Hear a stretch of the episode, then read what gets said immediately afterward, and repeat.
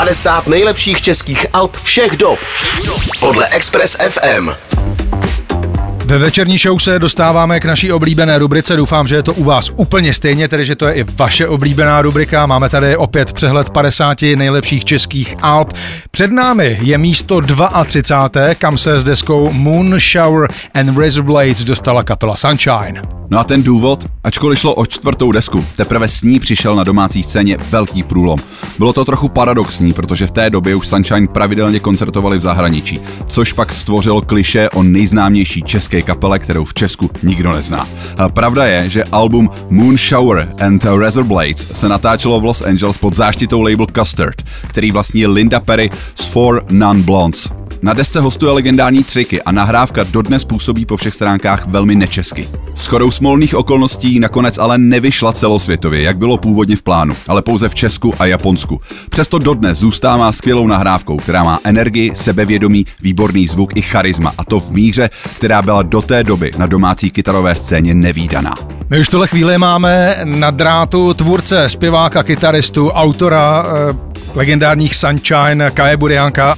Co tě jako první napadne, když se řekne název té desky? Uh, je to abstrakce úplně skoro jako všechno, co, co jsem já kdy napsal, jako co se textu týče. A je to takový emo výkřik prostě, že, že, že nějaký jako žiletky a měsíční svět a tak a, a je to strašný kliše vlastně jako v podstatě. Já si myslím, že jsme to ani nebrali jako příliš vážně, ani já jsem to nebral příliš vážně a furt se někdo ptal, jako jestli, jestli to je spojený, jestli, to, jestli ta deska je jako eh, introspektivní nebo autobiografická, co se textů týče nějakých obrazů, který to jako vyvolávalo v lidech a, a já jsem vždycky říkal, že ne, že to je jenom legrace. Jak na tu nahrávku s odstupem času z dnešního pohledu vzpomínáš, jaký vnímáš? Má jako na dnešek, na dnešní dobu, že má prostě dost specifický zvuk a takový jako silný, mocný. A, a ta deska je psychopatická, protože se do ní jako otiskávaly i naše životní transpozice, které byly hrozně rychlé v té době, jsme furt lítali někam, jako my jsme vlastně přiletěli do LA hned jako po 14 denním nebo 10 denním japonským turné, že jsme letěli Praha, Tokio, Tokio, LA prostě a hned jsme začali vlastně jako pracovat na té desce. Ty už to zmínil, ale přibliž nám dobu, ve které jste album nahrávali.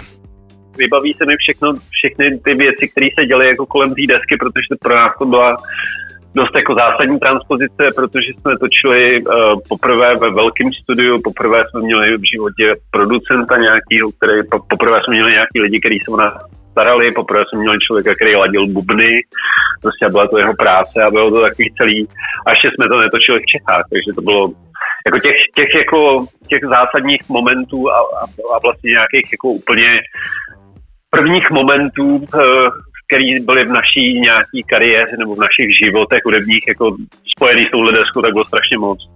A jedna z našich nejoblíbenějších otázek, pojď, hoď nám nějakou veselou historku z natáčení. Paradoxně tam těch momentů jako veselý a zároveň smutku bylo hrozně moc. My jsme vlastně jako přiletěli do LA a tam jsme přehráli ty věci, které jsme přivezli, jakože je budeme nahrávat na tu desku a ten producent, když jsme to dohráli po nějaký dlouhý dramatický pauze, říkal, tak jestli jako eh, tohle jsou ty věci, se kterými jste jako přijali sem a chcete nahrávat na desku labelu Lindy Perry, tak uh, si najděte nějaký malý label prostě indie, který vám to vydá, ale tohle prostě my nemůžeme jako poslat dál.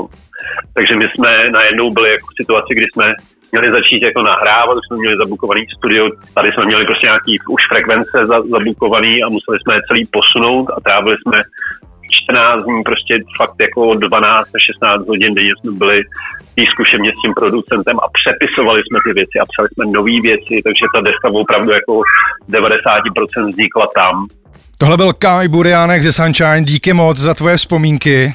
A já děkuji moc, samozřejmě děkuji, my si to hrozně vážíme a děkuji za tu již neexistující kapelu, že nás to jako těší samozřejmě.